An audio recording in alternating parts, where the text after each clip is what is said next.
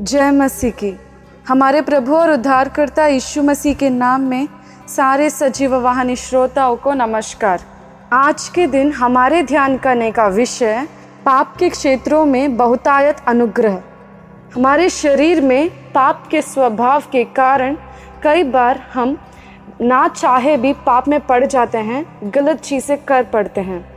और इसके कारण शैतान हमें बोलता है कि परमेश्वर का अनुग्रह अभी तुम्हारे पास नहीं है, वो तुम्हारे निकट नहीं है। और इसके कारण हम बहादुरी से परमेश्वर के नज़दीक नहीं आ पाते। हम कई बार प्रार्थना भी नहीं कर पाते इसके कारण, क्योंकि हमारे अंदर उस दोष का भाव रहता है कि मैं अपवित्र हूँ, मैं पाप कर चुका हूँ, मैं यीशु मसीह के पास नहीं आ सकता, क्योंकि यीशु मसीह एक पवित्र भगवान है और मैं एक पवित्र के पास अपवित्रता से नहीं जा पाऊँगा। तो चलिए हम देखेंगे परमेश्वर ने क्या हमें बोला है। ऐसे परिस्थितियों में हम कैसे सामना करें और हमको क्या समझ रहनी है परमेश्वर के वचनों में हम देखेंगे। रोमियो का पुस्तक पांचवा अध्याय और उसके बीसवें पद में, व्यवस्था बीच में आ गई कि अपराध बहुत हो, परंतु जहाँ पाप बहुत हुआ, वहाँ अनुग्रह उससे भी कहीं अधिक हुआ। इसका मतलब ये है कि जब आप पाप और दोष में हैं, परमेश्वर आपके पास ही है। वो आपसे जुदा नहीं हो गया, वो आपसे अलग नहीं रहा। क्योंकि परमेश्वर का अनुग्रह जो है, उस अनुग्रह में इतना सामर्थ्य है कि वो आपको पाप में से छुड़ाकर बाहर निकाल के आ सकता है। और वो अनुग्रह आपको वो पाप के पास फिर जाने का अवसर नहीं दे पाएगा। तो आप मुझसे पूछेंगे कि क्या सही में परमेश्वर मेरे साथ रहता है जब मैं पाप करता हूँ? तो इसका मतलब ये है कि क्या परमेश्वर पाप को बढ़ा रहा है? नहीं, अगर आप जब परमेश्वर के अनुग्रह को जानेंगे और समझेंगे कि वो आपके पास हमेशा रहेगा और वो आपको सामर्थ्य देगा उस पाप से छुड़ाने को, तब आप तो पाप कर ही नहीं पाएँगे। क्योंकि अगर हम देखें रोमियो का पुस्तक छेखा अध्याय, उसके चौथा पद में, तब तुम पर पाप की प्रभुता नहीं होगी, क्योंकि तुम व्यवस्था के अधीन नहीं, वरन अनुग्रह के अधीन हो। इसका मतलब जब आप परमेश्वर के अनुग्रह के अधीन में रहेंगे, जब आपको परमेश्वर के अनुग्रह का समझ होगा, तब जो पाप है, वो पाप को तुम्हारे ऊपर कोई अधिकार ही नहीं रहेगा। और वो पाप आपके ऊपर कोई प्रभुता नहीं कर पाएगी। क्योंकि आपका मन पूरा परमेश्वर के अनुग्रह से भरा रहेगा कि मैं इस पाप का दास नहीं हूँ, पर मैं परमेश्वर में धर्मी ठहराता हूँ। तो फिर अभी आपको लगेगा कि मैं इस अनुग्रह को कैसे पाऊँ? क्या मेरे पास ये अनुग्रह है? ये क्या सभी लोगों के लिए है ये अनुग्रह? तो जो अविश्वास है, क्या उन लोगों के लिए भी ऐसे अनुग्रह है? जब वो पाप में रहेंगे, क्या उनके पास ही ऐसी अनुग्रह रहेगी? और हम इस अनुग्रह को कैसे प्राप्त करें? तो चलिए मेरे साथ, रोमियो का पुस्तक, पांचवा अध्याय, उसके पहले वचन में, पहले और दूसरे वचन में। अतः, जब हम विश्वास से धर्मी ठहरे तो अपने प्रभु यीशु मसीह के द्वारा परमेश्वर के साथ मेल रखें, जिसके द्वारा विश्वास के कारण उस अनुग्रह तक जिसमें हम बने हैं। तो हम अनुग्रह के अंदर कैसे जा रहे हैं? हम अनुग्रह को कैसे प्राप्त कर रहे हैं? विश्वास के कारण। अगर आज के दिन, अगर आप विश्वास कर रहे हैं प्रभु यीशु मसीह के ऊपर कि वो आपके लिए लहू बहाया और उसके लहू और उसके खोड़े खाने से आप पवित्र बन चुके हैं तो उस विश्वास के द्वारा आप परमेश्वर के अनुग्रह को प्राप्त कर पाएँगे। और ये जो अनुग्रह है, ये परमेश्वर का वरदान है जो हमें मिला है। और जब हम इसके आगे वाले वचन में देखते हैं, हमारी पहुँच भी हुई और परमेश्वर की महिमा की आशा का घमन करें। हमारे घमन हमारे कामों के ऊपर नहीं, पर परमेश्वर की महिमा और उसके अनुग्रह के ऊपर है। इसलिए क्योंकि परमेश्वर ने हमें धर्मी ठहराया, क्योंकि हम ठीक हैं या अच्छे हैं, इसके कारण नहीं। कि हम अपवित्र होने के बावजूद भी परमेश्वर हमारे लिए अपने लहू बहाकर हमें पवित्र बना दिए और धर्मी बना दिया हमें। और जब हम विश्वास करते हैं इस बात को कि हम परमेश्वर के पुत्र हैं, हम उसके बच्चे हैं तो कोई भी पाप हमारे ऊपर अधिकार नहीं कर पाएगा। मेरे प्रिय भाई और बहनों, आज के दिन अगर आप इस वचन को सुन रहे हैं तो परमेश्वर आप ही से बात कर रहा है। बोल रहा है कि मैं तेरे ऊपर दोष का आरोप नहीं कर रहा हूँ। मैं तुम्हें धर्मी ठहरा रहा हूँ। चाहे तुम जो काम करो, तुम कहीं भी रहो। अगर तुम इस धर्मी के समझ में हो, अगर तुम्हें इस समझ है कि तुम परमेश्वर के अनुग्रह के नीचे हो तो तुम्हें कोई किसी तरह की हानि नहीं कर पाएगी। और आपको वो पाप और वो दोष आपको परमेश्वर से दूर नहीं कर पाएगा। इसीलिए परमेश्वर का वचन बोलता है, ना पाप, ना मृत्यु, ना स्वर्गदूत, ना शैतान। कोई भी मुझे तेरे प्यास से दूर नहीं हटा पाएगा।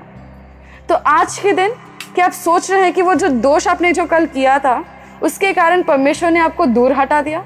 नहीं। वो शैतान की आवाज़ है, क्योंकि परमेश्वर हमें कभी भी दोष नहीं डालता। अगर हमें वो दोष डालता ही है तो क्रूस पर चढ़ना व्यर्थ हो जाता। तो चलिए हम और देखेंगे इसके बारे में। हम जो अनुग्रह के बारे में बात कर रहे हैं, वो अनुग्रह क्या है? क्या वो एक प्रचार है? क्या वो एक सीख है? नहीं। अगर हम देख पाए यहुन्ना, पहला अध्याय का चौथा पद। और वचन देहदारी हुआ और अनुग्रह और सच्चाई से परिपूर्ण होकर हमारे बीच में ढेरा किया। और हमने उसकी ऐसी महिमा देखी जैसे पिता के एक लोते की महिमा। देखिए, परमेश्वर क्या बोलता है इधर? पहले वचन में, वचन का पहले भाग में अगर हम देख पाए ठीक तरीके से और वचन देहदारी हुआ। ये बोल रहा था परमेश्वर यीशु मसीह के बारे में, ये हुन्ना बोल रहा था सब कुछ। और अनुग्रह और सच्चाई से, अनुग्रह और सच्चाई से परिपूर्ण होकर, कौन है जो परिपूर्ण हुआ? वो हमारे यीशु मसीह हैं। उनका नाम, एक और नाम है, परिपूर्णता। अनुग्रह और सच्चाई में परिपूर्णता उनकी नाम है। तो अभी ये परिपूर्ण अनुग्रह, ये कोई और नहीं है, ये हमारे प्रभु यीशु मसीह हैं। वो स्वयं अनुग्रही पिता हैं। स्वयं दयावन पिता है वो हमारे साथ। अगर आप इसकी समझ रखेंगे तो आप उससे कभी दूर नहीं हो पाएँगे। अगर आप इस वचन को सुन रहे हैं मेरे प्रिय भाई और बहनों तो परमेश्वर आज के दिन अभी आपको छू रहा है इस सामर्थ्य से। क्योंकि परमेश्वर के अनुग्रह में इतना सामर्थ्य है कि हम पाप से जुदा हो जाते हैं, उसके ख्यालों से भी हम जुदा हो जाते हैं। अगर आप जुदा नहीं हो पा रहे तो आपको परमेश्वर के अनुग्रह में और जानना है। क्योंकि उसका वचन बोलता है, जो कोई भी अनुग्रह के अधीन है, उसके ऊपर प्राप्त का प्रभुत्व नहीं हो पाता। तो आज के दिन अगर आपको पाप की प्रभुता से दूर होना है तो आपको परमेश्वर के अनुग्रह को और जानना है कि चाहे जो कुछ भी हो जाए, परमेश्वर मेरा साथ नहीं छोड़ेगा। और जो कुछ भी पाप मैं गलती से जान के या ना जान के मैं कुछ भी करूँ, पर परमेश्वर मेरा हाथ कभी नहीं छोड़ने वाला। हले तो आज के दिन क्या आप सोच रहे हैं कि आप पापी हैं और अब परमेश्वर के अनुग्रह के योग्य नहीं हैं? तो हम देखेंगे पहला तिमोतियोस का पुस्तक, पहला अध्याय और उसके चौथा पद में, और हमारे प्रभु का अनुग्रह उस विश्वास और प्रेम के साथ जो मसीह यीशु में है, बहुतायत से हुआ। तो बहुतायत की अनुग्रह आज के दिन आप प्राप्त कर पाएँगे, आप विश्वास करने के कारण, बस विश्वास करने के कारण।